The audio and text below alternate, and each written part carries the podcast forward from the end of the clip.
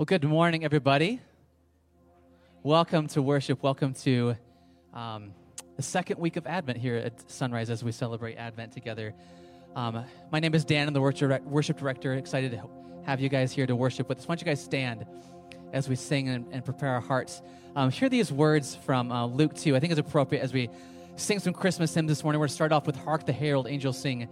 So hear these words from Luke 2. Suddenly, a great company of the heavenly host appeared with the angel, praising God and saying, Glory to God in the highest heaven, and on earth peace to those on whom his favor rests. So as we sing, let's join with heaven, the angels in heaven this morning, singing glory to God together.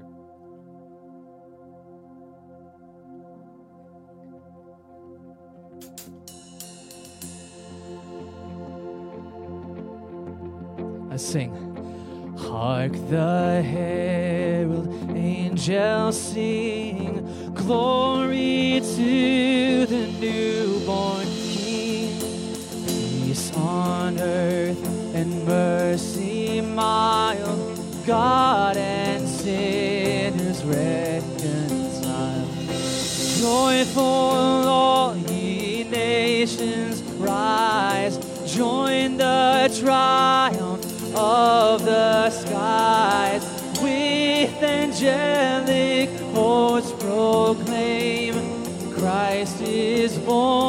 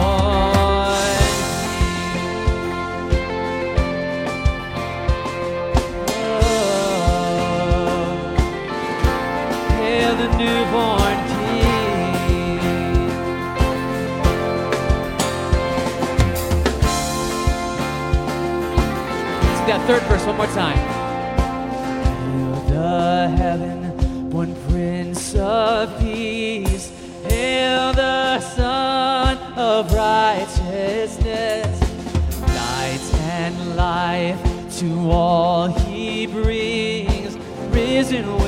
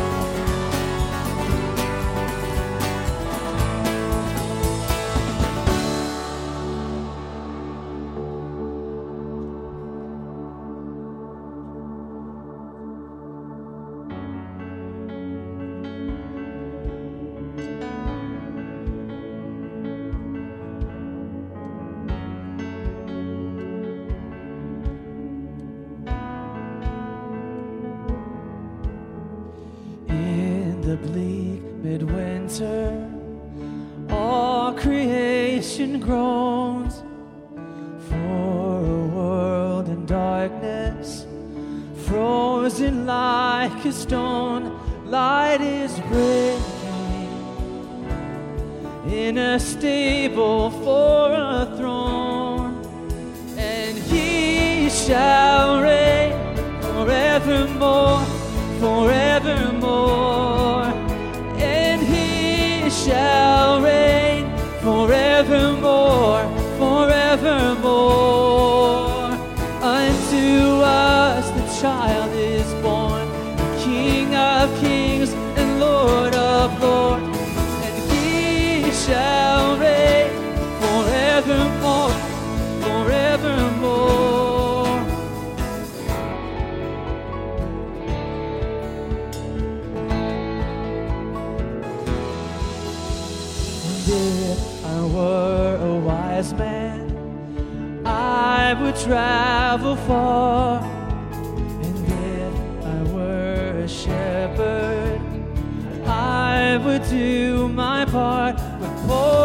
As I am, I would give to him my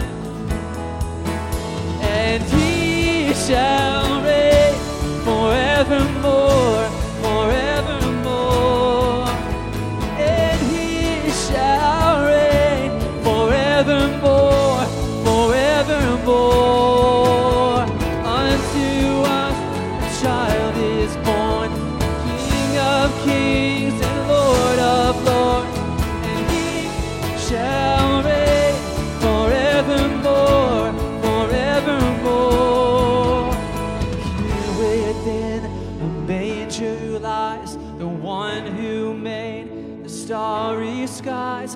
baby born for sacrifice, Christ the Messiah. Into our hopes, into our fears, the Savior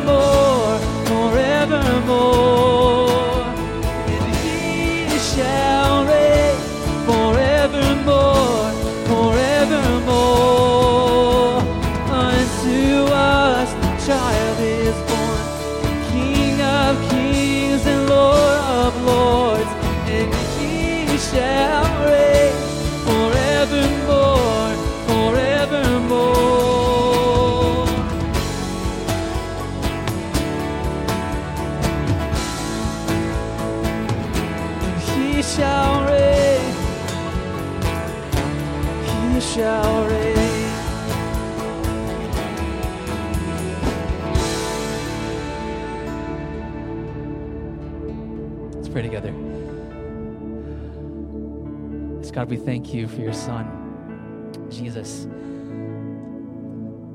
As we're here this Sunday, the second week of Advent,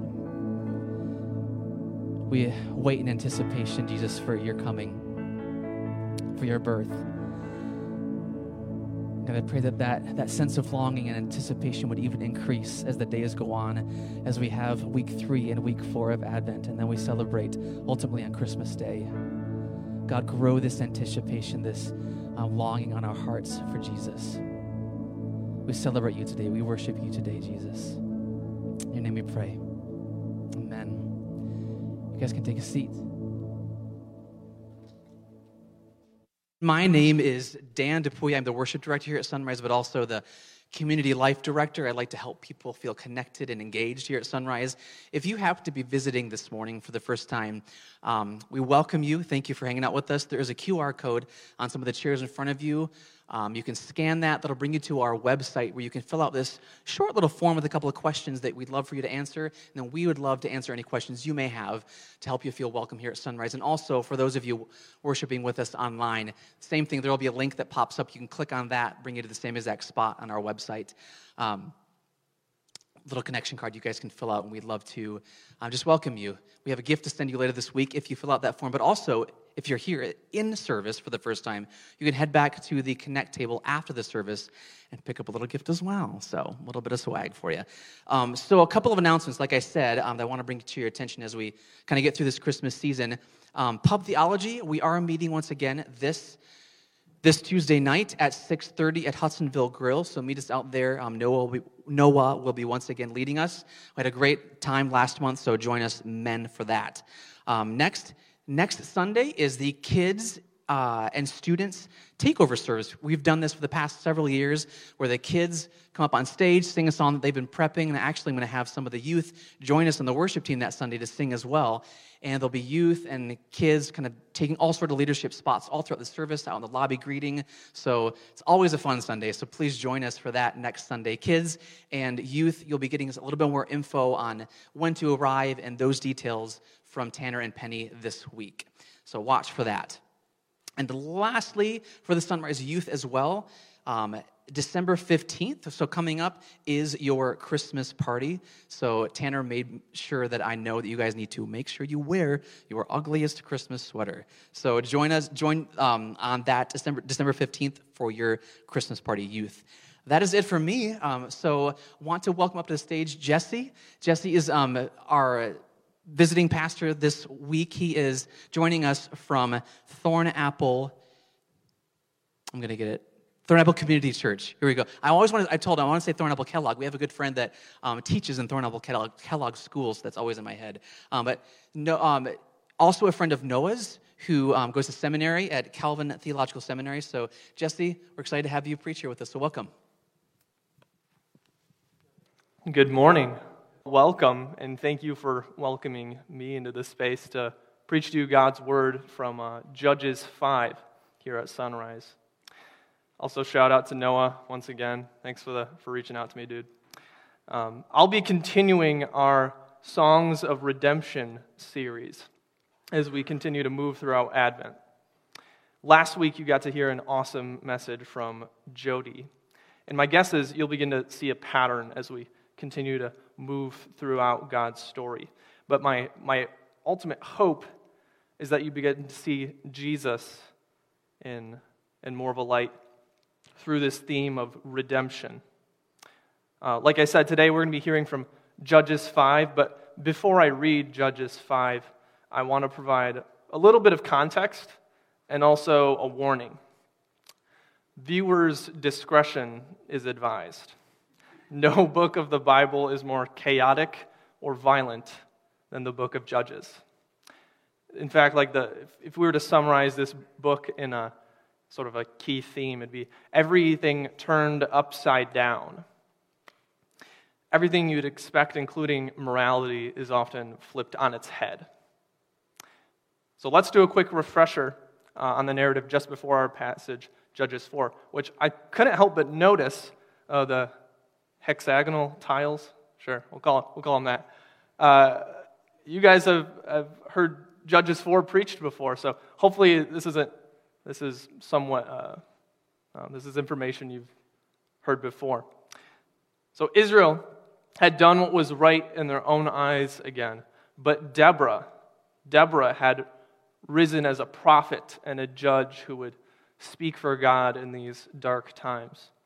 She told Barak, one of Israel's leaders, that Israel would defeat their Canaanite overlords but the glory would not belong to him. The glory would not belong to Barak. It would not belong to him, but to a woman, she tells him. Jabin, the king of Canaan at this time, sent his general Sisera along with 900 chariots to silence the Israelite noise about redemption. But you see, God showed up that day he sunk the chariots deep in mud, leaving Sisera's army defenseless and exposed. Then comes the key moment in this battle. Sisera, you know, he's on the run now. He's exhausted, he's tired. And he comes to a, the tent of someone called uh, Heber the Kenite. Now, Heber isn't home, but his wife is. Enter Jael. Jael offers hospitality to Sisera. He lays down to rest, and while he's somewhat asleep, she puts a blanket over his head, and then comes the key moment. Jael grabs the tools which she knew very well from her time working around the tent. Now, weathered from years of use, she grabs a tent peg and a hammer and she pounds the peg through Sisera's temple. I don't know about you, but I love to see how children's Bible stories sort of reimagine Scripture. I'm glad we have some fans of that too. I, I like to see what they leave out and also what they keep. In, in one particular animated Bible story uh, on our scripture today, uh, Sisera is he's running away Uh, and, and then there's Jael. You know, Jael kindly lets him into the tent with a smile. uh, and then Barak comes, and Jael brings him to Sisera's body. Like, how did, how did that happen? no big deal. But that actually misses the point here. So, Judges 4, we're to summarize. Judges 4 ends by saying, That day God humiliated King Jabin. All right, so we did our refresher. What you're going to hear now is the story recounting these events. It's, it's a song. It's a song about what happened that day when God humiliated the Canaanites. And sadly, I won't be able to sing this song, but maybe that's a good thing. Um, so let's hear God's word from Judges 5. On that day, Deborah and Barak, son of Abinoam, sang this song. When the princes in Israel take the lead, when the people willingly offer themselves, praise the Lord. Hear this, you kings. Listen, you rulers. I, even I, will praise the Lord. I will praise the Lord, the God of Israel, in song. When you, Lord, went out from Seir, when you marched from the land of Edom, the earth shook, the heavens poured, the clouds poured down water. The mountains quaked before the Lord, the one of Sinai, before the Lord, the God of Israel. In the days of Shamgar, son of Anath, in the days of Jael, the highways were abandoned. Travelers took to winding paths villagers in Israel would not fight. They held back until I, Deborah, arose, until I arose, a mother in Israel. God chose new leaders when war came to the city gates, but not a shield or spear was seen among 40,000 in Israel. My heart is with Israel's princes, with the willing volunteers among the people. Praise the Lord. You who ride on white donkeys sitting on your saddle blankets, and you who walk along the road, consider the voice of the singers at the watering places. They recite the victories of the Lord, the victories of his villagers in Israel. Then the people of the Lord went down to the city gates. Wake up, wake up, Deborah. Wake up, wake up. Break out in song. Arise, Barak. Take captive your captives, son of Abinoam. The remnant of the nobles came down. The people of the Lord came down to me against the mighty. Some came from Ephraim, whose roots were in Amalek. Benjamin was with the people who followed you. From Machir, captains came down. From Zebulun, those who bear a commander's staff. The princes of Issachar were with Deborah. Yes, Issachar was with, De- with Barak, sent under his command into the valley. In the districts of Reuben, there was much searching of heart. Why did you stay among the sheep pens? To hear the whistling for the flocks? In the districts of Reuben, there was much searching of heart. Gilead stayed beyond the Jordan. And Dan, why did he linger by the ships? Asher remained on the coast. He stayed in his coves. The people of Zebulun risked their very lives. So did Naphtali on the terraced fields. Kings came, they fought. The kings of Canaan fought. At Taanach by the waters of Megiddo, they took no plunder or silver. From heavens, from the heavens, the stars fought. From their courses, they fought against Sisera. The river Kishon swept them away the age old river, the river Kishon. March on, my soul, be strong. Then thundered the horse's hooves, galloping, galloping go his mighty steeds. Curse Meroz, said the angel of the Lord. Curse its people bitterly, because they did not come to help the Lord, to help the Lord against the mighty. Most blessed of women be Jael, the wife of Heber the Kenite most blessed of tent dwelling women. He asked for water, and she gave him milk. In a bowl fit for nobles, she brought to him curdled milk.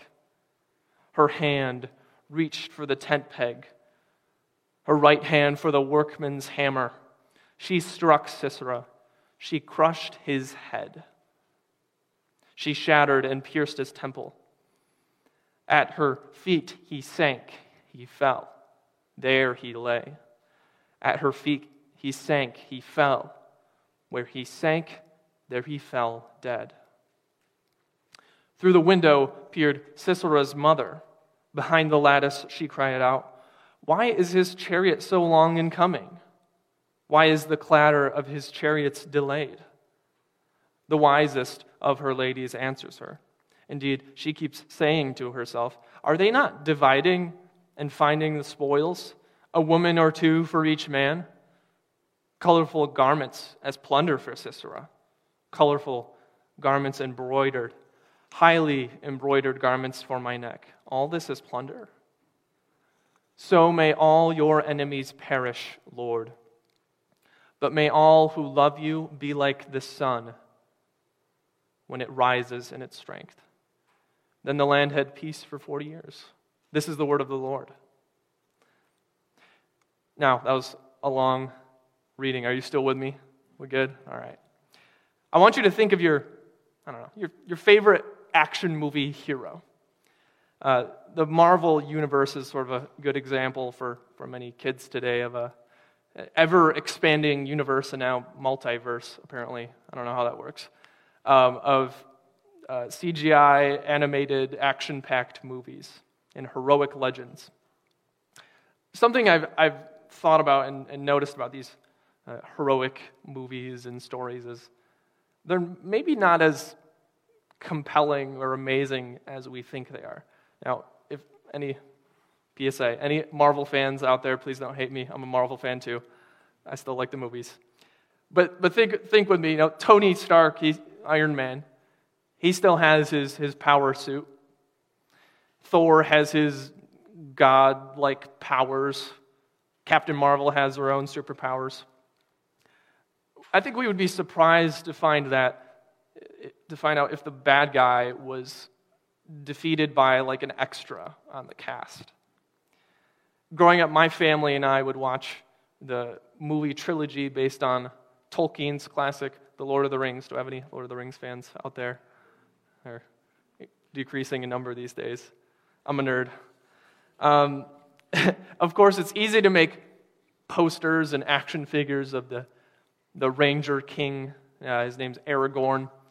Or maybe the, the wise wizard Gandalf, who has magical powers, but you know, he's, also, he's also a warrior. He always comes in at the, the right moment to save the day. But strangely, it's, it's none of these characters that ends up defeating evil in the end. Instead, it's a rather small, non warrior like, house dwelling creature known as a hobbit. Frodo is the name of this particular hobbit. He's the one that defeats the evil Sauron by destroying the notorious Ring of Power.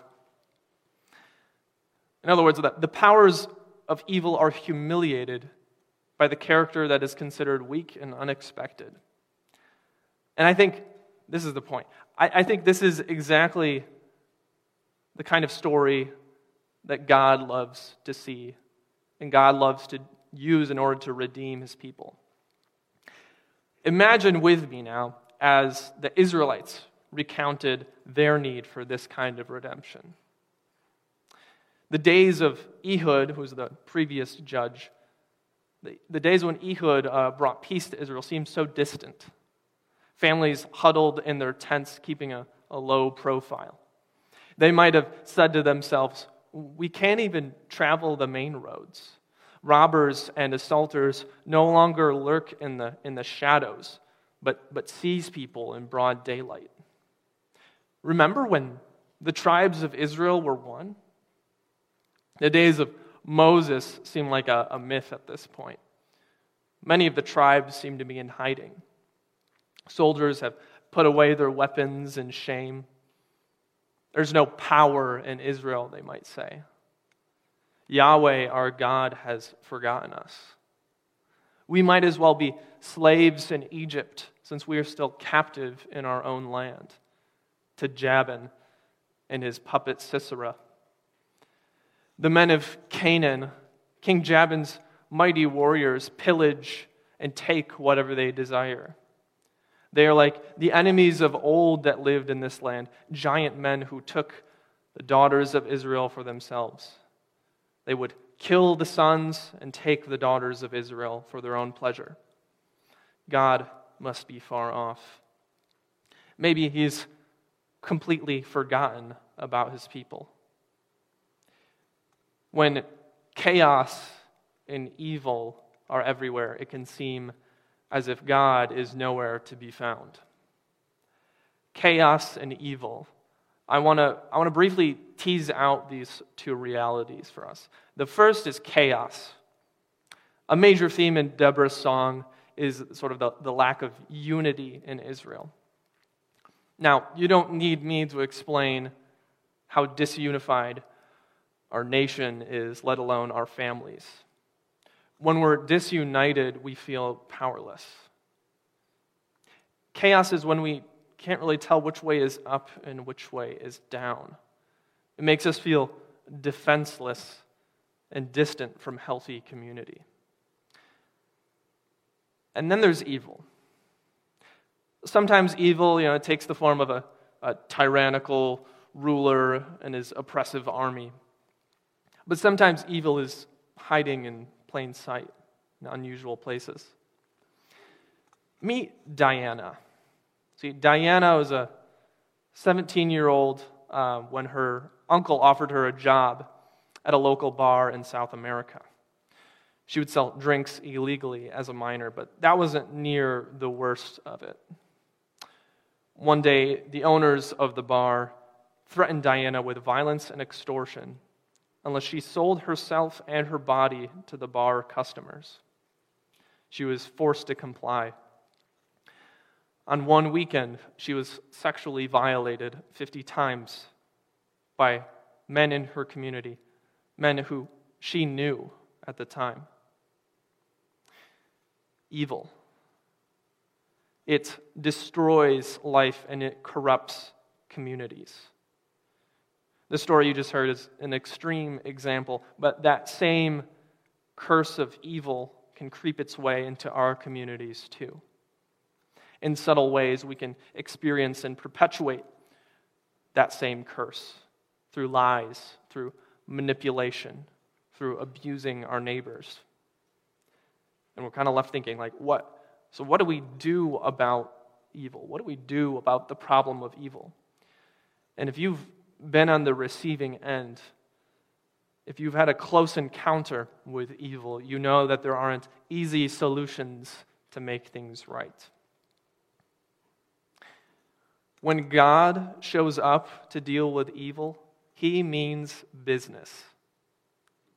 Notice the God focused language of this song that you heard read. Deborah and Barak sing not of the glory of battle, but how God dealt with evil in their days. God Himself marches out from His holy mountain in wrath. He sends rain down from heaven. Barak, whose name means lightning, also ascends down the mountain. We have sort of this picture rain and lightning. Um, two things that follow God's mighty acts. It's like the, the days of Noah when God sent the flood to bring judgment down upon his people's enemy. Even the stars, which represent the heavenly beings, fight for God to defeat the powers of darkness in the land. And like the waters of the Exodus, which we heard about last week, the chariots of Sisera are stopped in their tracks. But this isn't even the climax of the story.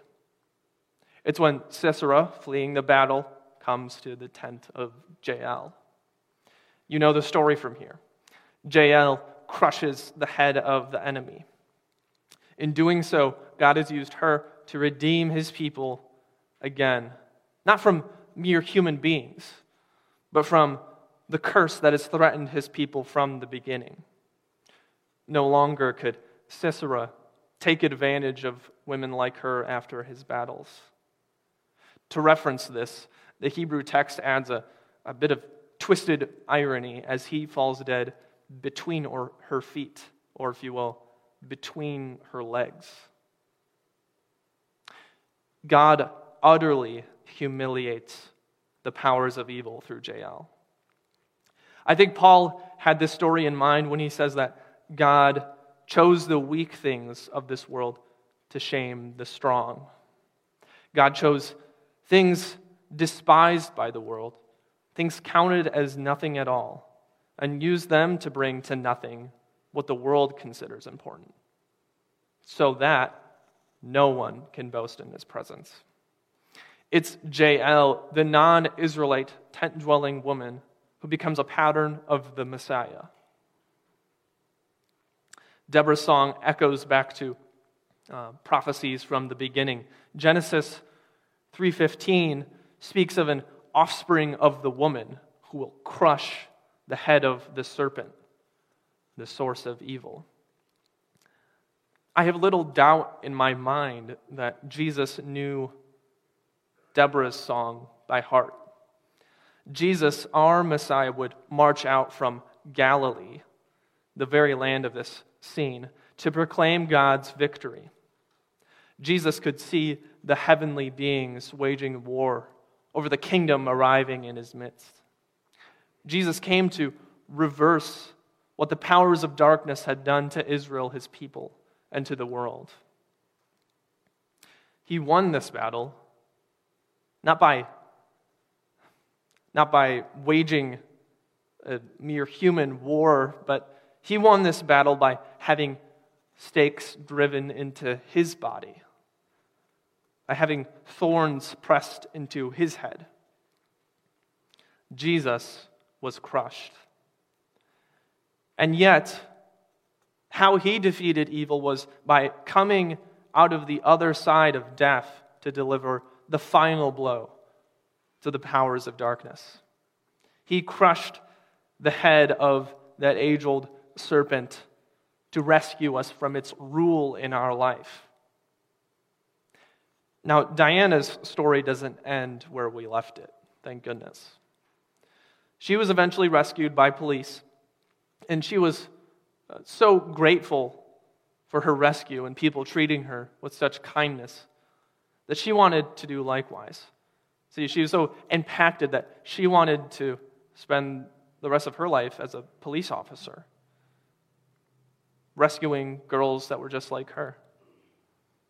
And Diana, in so, in so doing this, she is, becomes a beacon of light, which proves that the powers of darkness, the powers of evil, are not in charge here. God uses people like Diana, people like Jael, to utterly humiliate the powers of darkness. His power is, God's power, is revealed in stories like these. Notice whether or not his people or all of his people are involved. God is sovereign and God is here and now unifying humanity and humiliating the powers of darkness through his son, Jesus the Messiah. He's doing this in the church right now. So let's, let's respond to Deborah's song of redemption with our own praise. Whenever God rids our lives of evil, whenever He brings us together, let's praise Him. Now, we're going we're going to continue to praise God, but before we do, let's pray. Lord, you are the one who redeems. Thank you for continuing to redeem us when we stumble into chaos and evil. We ask for your forgiveness for participating in the curse of sin. Thank you for sending your Son into the world to destroy the works of the evil one. Continue to strengthen your church through your Spirit. You are worthy of all of our praise. Amen.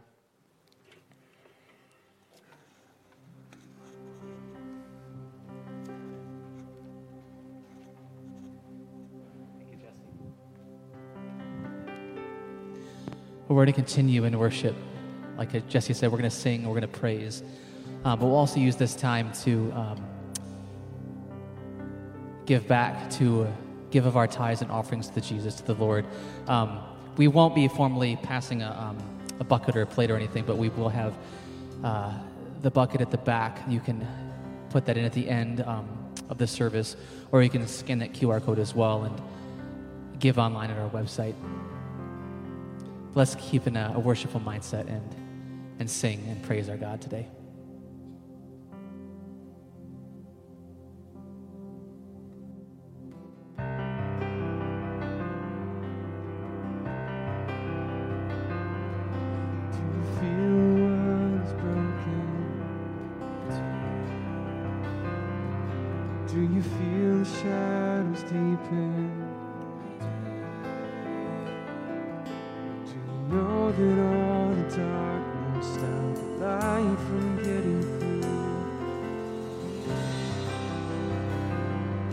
Do you wish that you could see it all?